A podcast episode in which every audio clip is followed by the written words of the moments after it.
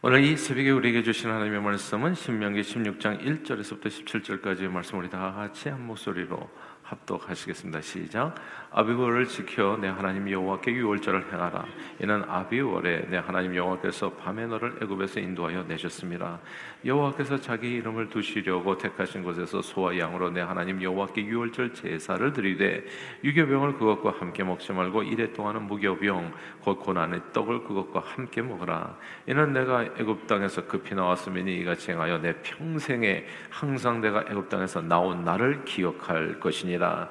그 일의 동안에는 내 모든 지경 가운데 누르게 보이지 않게 할 것이요 또 내가 첫날 해질 때 제사드린 고기를 밤에 지내 아침까지 두지 말 것이며 유월절 제사를 내 하나님 여호와께서 내게 주신 각 성에서 드리지 말고 오직 내 하나님 여호와께서 자기 이름을 두시려고 택하신 곳에서 내가 애굽에서 나오던 시각 곧 초저녁 해질 때 유월절 제물을 드리고 내 하나님 여호와께서 택하신 곳에서 그 고기를 구워 먹고 아침에 내 장막으로 돌아갈 것이니라.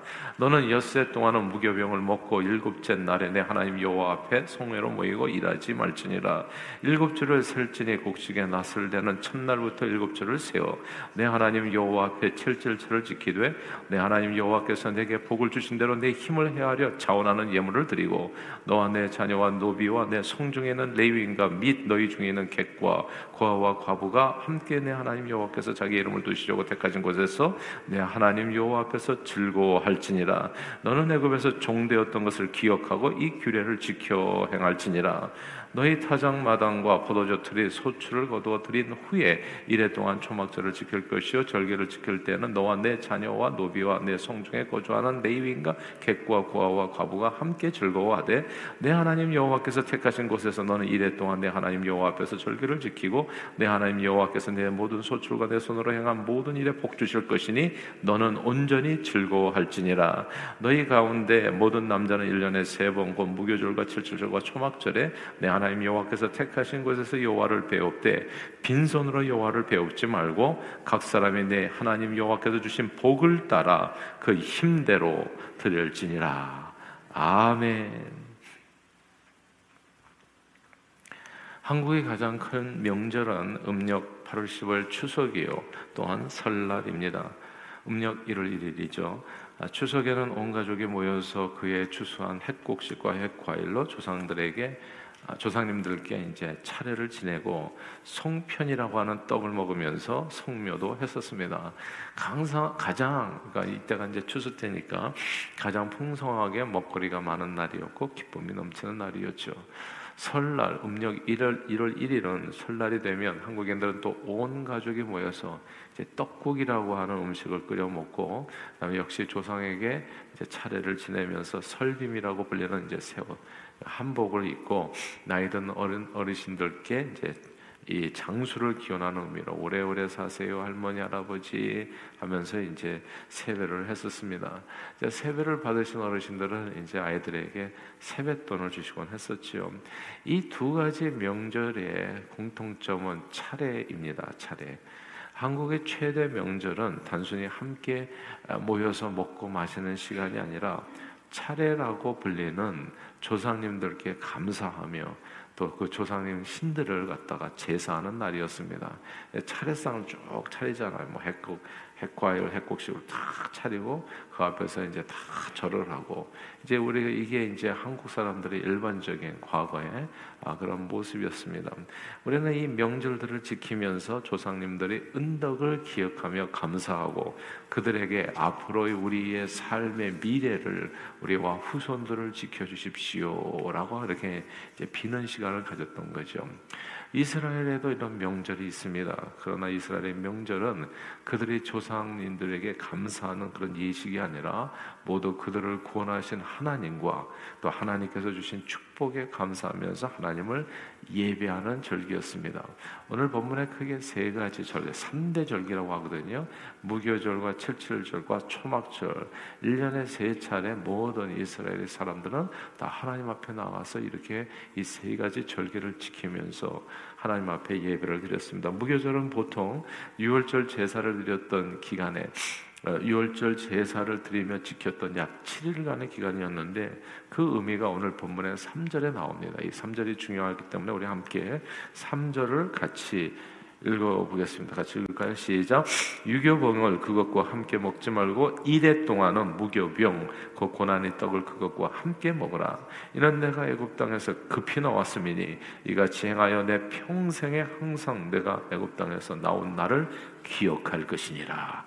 아멘. 평생에 애굽 땅에서 나온 날, 출애굽한 날, 구원받은 날을 기억하라입니다. 아, 예전에 구원파라고 있었어요. 네, 지금도 있죠. 아, 지금은 뭐 활동이 지금도 왕성한가요? 잘 모르겠는데 아무튼 한때 그냥 엄청났었습니다. 그 세력이 아, 구원파 세력이 좀 꺾인 게 예전에 유병원 씨 세월호 사건 이후로 약간 좀 꺾인 것 같아요. 근데 이 구원파가 항상 물어보는 게 뭐냐면 구원받은 날이 언제입니까? 이렇게 물어보는 거예요. 그럼 희한하게 교회 다니는 사람들이 자기가 구원받은 날이 언제인지를 모르는 거예요. 그래가지고 이 이단에게 당해가지고 말이지 팔가망심한 사람이 많거든요. 근데 한번 생각해 보세요. 왜 모른다고 생각? 예, 구원받은 날을 몰라. 그러니까 사단이 공격하는 거야. 하나님께서 이게 신약 시대에 와서 6월절이 어느 날이냐면 신약 시대로 보면 그게 세례입니다. 두 가지 성례를 주셨어요.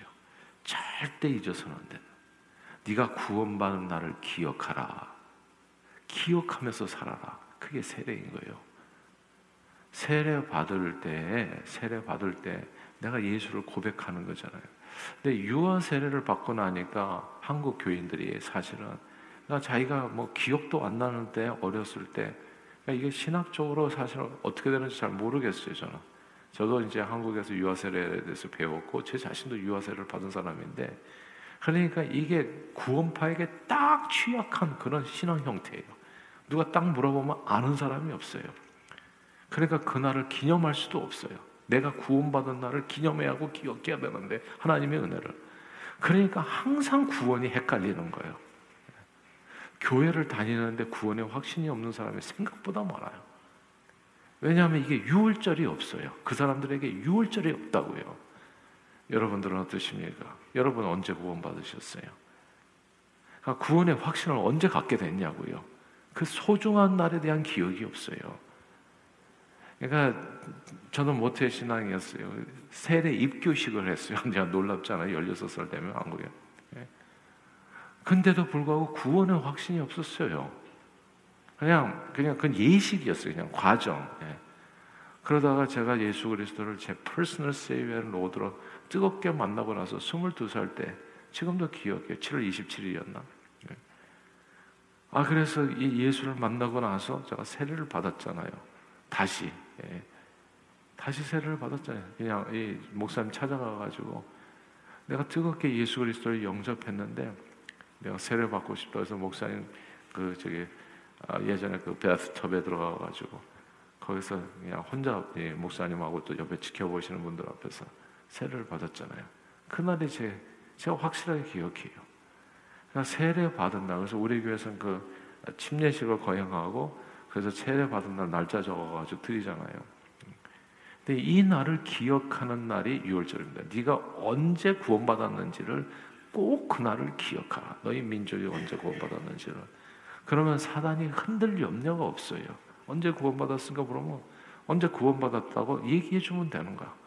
근데 자기가 구원받은 날을 모르니까 구원파라고 하는 이단이 마음대로 흔들 수 있는 여지를 만들어 준 거예요.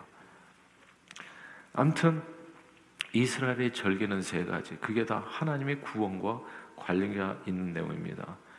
하나님께서 이스라엘이 애굽 땅에서 종되었던 것을 불쌍히 여겨서 그들을 어린 양 예수 그리스도의 보혈로 구원해 준 양. 그날이 6월절이었습니다. 그날을 7일 동안 지키라고 얘기를 한 거예요. 얼마나 소중한 날이냐고요. 우리가 생일만 기억할 것이 아니라 내이 이 구원받은 날도 좀 기억하고 항상 그걸 마음에 새기고 감사하면서 살아야 되지 않을까 싶어요. 만약 여러분이 확실하지 않다면 어느 날을 그냥 정하세요. 어느 날을. 혹은 그냥 주일을 그냥 부활절을 갖다가 내 구원받은 날로 정하셔도 되고 그래서 그 날은 뭐냐 하면 잊지 말라. 잊지 말라. 내가 구원받은 날을 그 구원의 감격을 잊지 말라. 이 구원이 흔들리고 나면 그 다음은 다 사상 누각이 돼 버려요. 예수 믿는 사람이 내가 구원받은지를 모르면 그 신앙생활에 무슨 의미가 있겠어요? 유대인이 유대인이 될 수가 없어요. 이스라엘 하나님의 백성이 될 수가 없어요. 유월절이 없으면.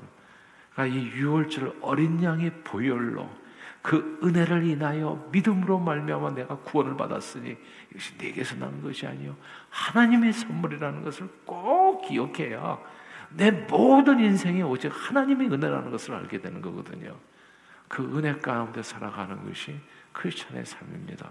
그러니까 아무도 흔들 수 없는 그 구원의 확신, 그 후원의 확신을 가지고 그 구원의 확신을 주신 하나님 앞에 늘 감사하면서 살아라. 그것을 기억하면서 살아라. 그것이 유월절 어린 양, 그리고 그것이 유월절 무교절 예식이었고 오늘날 우리에게 주신 세례 예식. 그래서 신약 성경 와서 왜 성례가 두 개인가 되게 궁금하잖아요.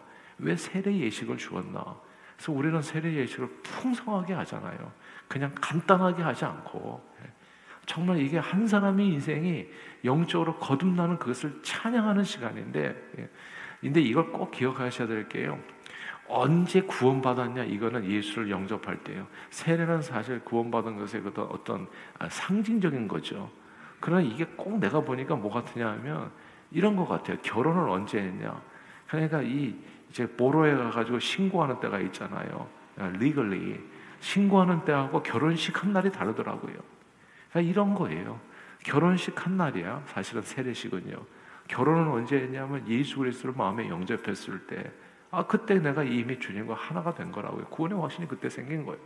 그날을 하든지 아니면 정말 세례식을 하든지 하나님께서 원하시는 것은 기억하라는 거예요. 기억하라. 내가 구원받은 사람이라는 것을 꼭 기억하라. 아무도 그 구원의 확신을 흔들지 못하게 하라. 그건 역사적인 사실이다. 예. 이거를 갖다 하나님께서 주시기 위해서 기억하라고 무교절을 지키라고 말씀한 겁니다.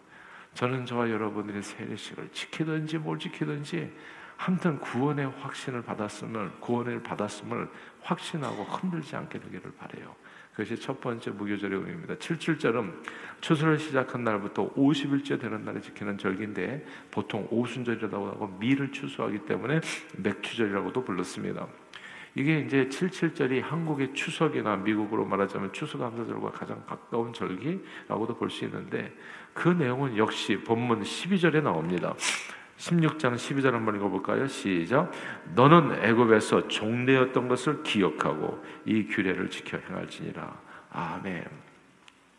이게 단순히 먹고 마시는 예식이 아니라 또 이것도 역시나 애굽에서 종되었던 것을 기억하고 이날도 역시 애굽에서 종되었던 날을 것을 기억하는 날이었습니다. 초막절은 또 뭐냐? 광야 생활 중에 초막에서 살았던 것을 기념하는 절기. 동시에 이날은 곡식과 과일 추악을 마친 후 창고에 저장한 저장할 때 지키는 것이기 때문에 수장절이라고도 불렀습니다. 풍성한 추수와 관련이 있는 칠칠절과 초막절은 모두 사회적인 약자들인 레위인 나그네 고와 과부들을 초대해서 함께 즐거워하는 날. 주님께서 주신 축복을 감사하며 그 축복을 이웃과 나누는 이웃 사랑을 실천하는 날입니다. 그러나 우리는 유대인의 절기가 모두 하나님의 은혜를 기억하고 하나님을 예비하는 날이었다는 것을 주목할 필요가 있습니다. 무교절은 애굽에서 종되었던 이스라엘 백성들을 유월절 어린 양의 피로 저들을 구원하신 하나님의 은혜, 그 구원의 은혜를 기억하는 날입니다. 77절은 애굽에서 종살이하면서 극심한 노동을 한 후에 애굽인이 주는 배급살이나 받아먹고 살았었는데 오직 하나님의 은혜로 하늘에서 내리는 만나와 메추라기를 먹고 또 하나님께서 주신 땅에서 내가 자유롭게 벌어서 먹고 살게 해주신 그 은혜를 감사하며 또 기억하는 날이 77절인 겁니다. 공급자 되신 하나님, 그 하나님을 기억하고 만나와 메추량이 너희는 무엇을 먹을까 마실까 입을까를 염려하지 말라. 사람이 떡으로만 사는 것이 아니야. 하나님이 입으로 나오는 모든 말씀으로 산다는 것을 기억하게 해주는 날이 77절. 그게 77절인 거예요. 하나님이 나의 공급자 되시는 너가 애굽에서 종살이 했을 때의 삶을 기억하고 지금 얼마나 이렇게 풍성하게 살게 되었는가를 생각하라. 하나님의 은혜. 먹고 살게 된 것이 오직 모두 다 구원뿐만이 아니라 77절은 먹고 사는 것도 하나님의 은혜였다는 것을 기억하라. 이것이 77절입니다. 초막절은 추수한 과일을 먹으며 출애굽이고 광야에서 천막을 치고 생활할 때 낮에는 구름 기둥으로 밤에는 불 기둥으로 보호하고 지켜주신 하나님의 은혜를 잊지 말고 마음에 새기는 날 이해되시나요? 무교절은 다시 한번 말씀드릴게요. 구원에 대한 감사. 77절은 먹여주고 입혀주고 살려주신 은혜. 지금까지 그렇게 베풀어 주신 그 은혜에 감사하는 거. 그리고 초막절은 나를 지키고 보호해 주신 하나님, 모든 위험으로부터 사건 사고로부터 지켜 주신 그 하나님에 대한 그 감사, 그 은혜를 잊지 말라는 절기가 그게 초막절. 유대인의 절기는 모두 이렇게 하나님의 은혜를 기억하고 하나님께서 주신 축복을 너무 감사하게 받아 서로 나누면서 받은 축복을 따라서 그 각 사람이 그 힘대로 하나님께 제사를 드리며 하나님을 예배하는 날이었습니다. 헌금의 의미가 오늘 본문에 나와요. 헌금의 의미는 뭐냐면 하나님 앞에 축복 받은 대로 주님 앞에 드리는 게 헌금이에요. 이건 다 하나님께서 주신 것입니다. 라는 신앙 고백이 헌금이라고요. 헌금을 왜 하냐고요? 헌금을 하는 까닭은 내게 있는 모든 것이 하나님께서 주신 것이라는 신앙 고백이 그게 헌금이라 오늘 본문은 그렇게 얘기하는 겁니다. 한국인의 명절은 조상신들의 영광을 받는 절기인 반면에 유대인의 명절은 그리고 저와 여러분들이 지키는 모든 절기는 하나님의 은혜를 기억하고 그분을 예배하는 날입니다. 이 구약 시대의 명절들이 6월절 어린 양 대신 예수님이 오신 신약 시대에 와서 딱 두 가지 성례로 정리가 되는 거예요. 첫째가 세례, 그것은 구원을 기억하라는 예식입니다. 네가 받은 구원을 기억하라. 그 구원의 확신 가운데 거하고 제발 흔들리지 마라. 나는 너의 하나님이 됨이라. 이게 세례 예식인 거예요. 그래서 세례는 제대로 줘야 되는 겁니다. 그냥 아무렇게나 덤벙덤벙 하는 게 아니라 한 사람 한 사람에게 제대로 줘야 되는 게 세례예요. 그만큼 중요한 예식이에요. 유월절 어린 양의 피를 흘려가지고 내가 그 저주가 넘어간 것을 기념하는 날이거든요. 출애굽 홍해가 갈라지는 모든 기적 가운데 이게 기적이에요, 진짜. 홍해가 어떻게 갈라집니까? 하늘문이 어떻게 열리냐고요, 죄인들에게. 절대 열릴 수 없는 천국 영생의 문이 홍해가 갈라지듯이 갈라져서 그 가운데서 세례를 받은 거거든요. 그 예식이 세례 예식이에요. 근데 그것을 가볍게 한다고요? 말이 되냐고요, 그게. 그러니까 우리는 어렵게 하는 거예요. 물속에 담그고 최선을 다하는 거예요. 그 구원의 확신이 영원히 이 사람에게서 잊혀지지 않게 하기 위해서 그게 6월절인 겁니다. 무교절 7일 동안 지켰어요. 기억하라. 그것도 매년, 매년. 그날을 매년 기억하고 지키라고요. 근데 오늘날 자기가 세례 받은 지 언제 받았는지도 모르는 사람들 많잖아요. 그냥 6월절이 없는 거예요. 6월절이 잊혀진 거예요. 그러니까 신앙이 그러니까 허약한 거예요. 교회 다니는데 늘 허약해 신앙이. 왜냐하면 자기가 잊었으니까 하나님이 나를 어떻게 구원하셨는지 그 얼마나 큰 감격이었는지 그걸 그냥 첫사랑을 쉽게 잊어버리는 거. 그러니까 잊어버리지 않게 하기 위해서 저기를 세례 예식을 잊지 두 번째는 성찬 예식입니다. 성찬 예식도 역시나 기억하는 겁니다. 내 살을 먹고 나를 기억하라. 이것은 내 피다. 내 언약의 피다. 기억하라. 기억하라. 우리는 정말 잊어야 될 것은 기억을 오래 해요. 누가 나한테 뭐 싫은 소리하고 섭섭한 소리, 이건 오래 기억해. 근데 하나님께서 진짜 주신 놀라운 은혜에 대해서는 너무나 기억을 안 하는 거예요. 구원의 은혜에 대해서 기억하지 않고, 나를 먹여주시고 입혀주신 그 은혜에 대해서 나를 지켜주시고 나와 함께 하시는 그 하나님, 정말 광야길에서 만나며 메추라기로 그리고 불기둥과 구름기둥으로 함께 하시고 공급자 되시고 보호자 되신 그 하나님을 너무나 쉽게 그래서 우리에게 주신 축복을 세어보라고 얘기하는 거잖아요. 너가 도대체 무슨 복을 받아야지? 이 복을 생각하면요, 뭐 11조 이런 거 시험 안 받아요. 당연한 거 그런 게 주님께서 내가 day one부터 지금까지 살아오는 모든 날들이 하나님의 은혜 가운데 있었다는 것을 온몸으로 깨닫게 해주는 것이 그게 절기인 겁니다. 이걸 자꾸 잊어버리니까 세례라는 절기를 주고 세례 예식을 주고 그 다음에 성찬식을 항상 거행하게 하세요. 초대교회 예배가 성찬 예배와 애찬이 있었다는 것을 기억할 필요가 있어요.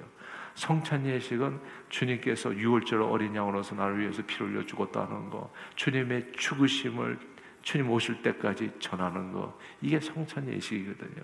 근데 성찬 예식이 끝난 다음에 애찬식이 있어서 오늘 본문에도 그래요. 6월절 그리고 또 77절 초막절에는 다 주변에 있는 객과 과부들 다 불러다가 함께 먹는 날이에요. 함께 먹는 날. 그러니까 이게 예배인 겁니다. 예배는 제가 어렸을 때 잘 한 가지로만 예배는 나와 하나님 사이 요게 예배인 줄 알았어요. 근데 이 오늘 본문의 예배가 뭐냐면은 예배는 하나님께서 주신 축복을 즐거워하면서 나누는 게 예배입니다. 거기까지가. 그러니까 예배가 끝나잖아요. 친교를 하셔야 돼요. 교제를 해야 돼요. 거기까지가 예배요. 성전에서 모이고 집에서 떡을 떼고 함께 순전한 마음으로 음식을 먹고 하나님을 찬미하는 것 이게 예배인 거예요. 그때 하나님의 교회 축복이 임하는 겁니다. 부흥이 임하는 거라고요. 근데 우리는 제가 옛날에 몰랐을 때는 예배만 드리면 도망갔어요 집으로. 하나님과 나 사이 관계로만 알았거든요. 뭐가 없는 거냐 하면 받은 축복을 나누는 게 없는 거예요. 우리 다 같이 먹는 거잖아요. 그러니까 우리는 성경을 듣지만 한 귀로 한 귀로 듣고 한 귀로 흘리고 순종하지도 않고 그러니까 무슨 신앙생활 제대로 크겠냔 말이에요. 성경 말씀을 들었으면 말씀대로 순종해야 되는데 예배는 하나님의 은혜를 기억하고 하나님의 감사로 영광을 돌리며 그 주신 축복을 가지고 나누는 게 예배다. 예. 함께 같이 먹잖아요. 7일 동안 같이 이게 예배라는 것을 우리는 꼭 기억해야 됩니다. 그러므로 오늘날 성찬실감한 주일 예배를 드린 후에 성도들이 함께 또 그러니까 이게 옛날에 우리가 저기 친교실이 없었는데 그때 교회가 막 망해갔다고 제가 얘기를 하잖아요. 그러니까 예배 드리고 내려가서 교제를 하는 거예요. 주님께서 주신 은혜를 주어서 나누는 거예요. 그래서 교회에서는요 꼭 제가 보니까 제 자신이 예전에 결정한 게 있는데 이게 장로님들하고 사이가 안 좋으니까 그냥 목회고 뭐고 끝나더라고. 그러니까 인간관계가 이게 안 좋으니까 예배가 그냥 끝나버리더라고요. 예배가 완전히 이루어지잖아. 왜냐하면 친교가 안 되니까. 그러니까 제가 그 다음부터 결단을 내리기를 그냥 무조건 빌자. 예. 그리고 그냥 내가 그냥 잘못했다 하고 웃고 살자. 예. 그리고 별거 아니다 이거. 그리고 하나님께서 하신다. 왜냐하면 이게 예배가 예전에는 그냥 나하고 하나님 사이, 뭐 사람 보고 왔나? 하나님 보고 왔지. 예. 이렇게 해가지고 하나님과 나 사이만 요거만 생각을 했었는데 성경을 보면 볼수록 그게 아니에요. 예배라는 것이 성찬과 예찬이 같이 들어가 있는 게 예배예요. 그러니까 성령을 믿사오며 성도의 교제와 몸이 다시 사는 것과 영혼이 사는 거 이, 이게 예배잖아요 이게. 근데 거기서 뭐 하나가 빠질 수가 있냐고요. 아, 그래가지고 예배 드리기 전에 왜 서로, 서로 화목하고 예배 드리라고 하는지 크게 이해가 되는 거예요. 이게 완전한 예배의 자리로 하나 앞에 나아가게 하기 위해서 주님께서 주신 말씀이라는 거. 예배는 단순히 하나님 앞에 제사 드리는 걸로 끝나는 것이 아니라 성도들의 교제로 끝난다는 사실을 우리는 주목할 필요가 있어요. 받은 은혜를 서로 나누고 하나님을 찬미하는 것이 예배입니다. 늘 주님께서 베풀어 주신 놀라운 구원의 은혜를 기억하고 감사하면서 그 축복을 성도의 교제로 나누는 온전한 예배로 주님의 기쁨이 되시는 저와 여러분들 다 되시기를 주 이름으로 축원합니다. 기도하겠습니다. 하나님 아버지 고맙고 감사합니다. 오늘도 무교절 77절 초막절로 도대체 이 절기들이 의미하는 것이 무엇인가를 다시금 깨닫게 해주심을 감사합니다. 신약 시대에는 우리가 이런 거 지킬 필요 없죠. 어린 양 예수 그리스도가 이 땅에 오신 신약 시대에는 세례와 성찬을 주셔서 네가 구원의 확신 그것은 잊지 말라. 네 모든 죄가 어린 양의 피로 씻음 받았다. 세례식을 주셨고 또 성찬식을 주셔서 내가 너와 함께한다. 늘 함께한다. 내가 너를 지키고 너를 보호하리라. 나는 너희 공급자라는 것을 알게 해주심을 감사합니다. 이 예수를 죽을 때까지 잊지 않고 전하게 하기 위해서 주님께서 우리에게 세례와 성찬식을 주셨습니다. 그리고 나서 먹는 애찬이 있는 겁니다. 이것이 하나님의 나라입니다. 주여. 아버지 이런 온전한 예배가 우리 가운데 회복되게 도와주셔서 주님 주신 기쁨이 넘치는 신앙생활로 하나님 나라를 위해서 존귀하게 쓰임받는 저희 모두가 되도록 성령 충만으로 역사해 주옵소서 예수 그리스도 이름으로 간절히 기도하옵나이다. 아멘.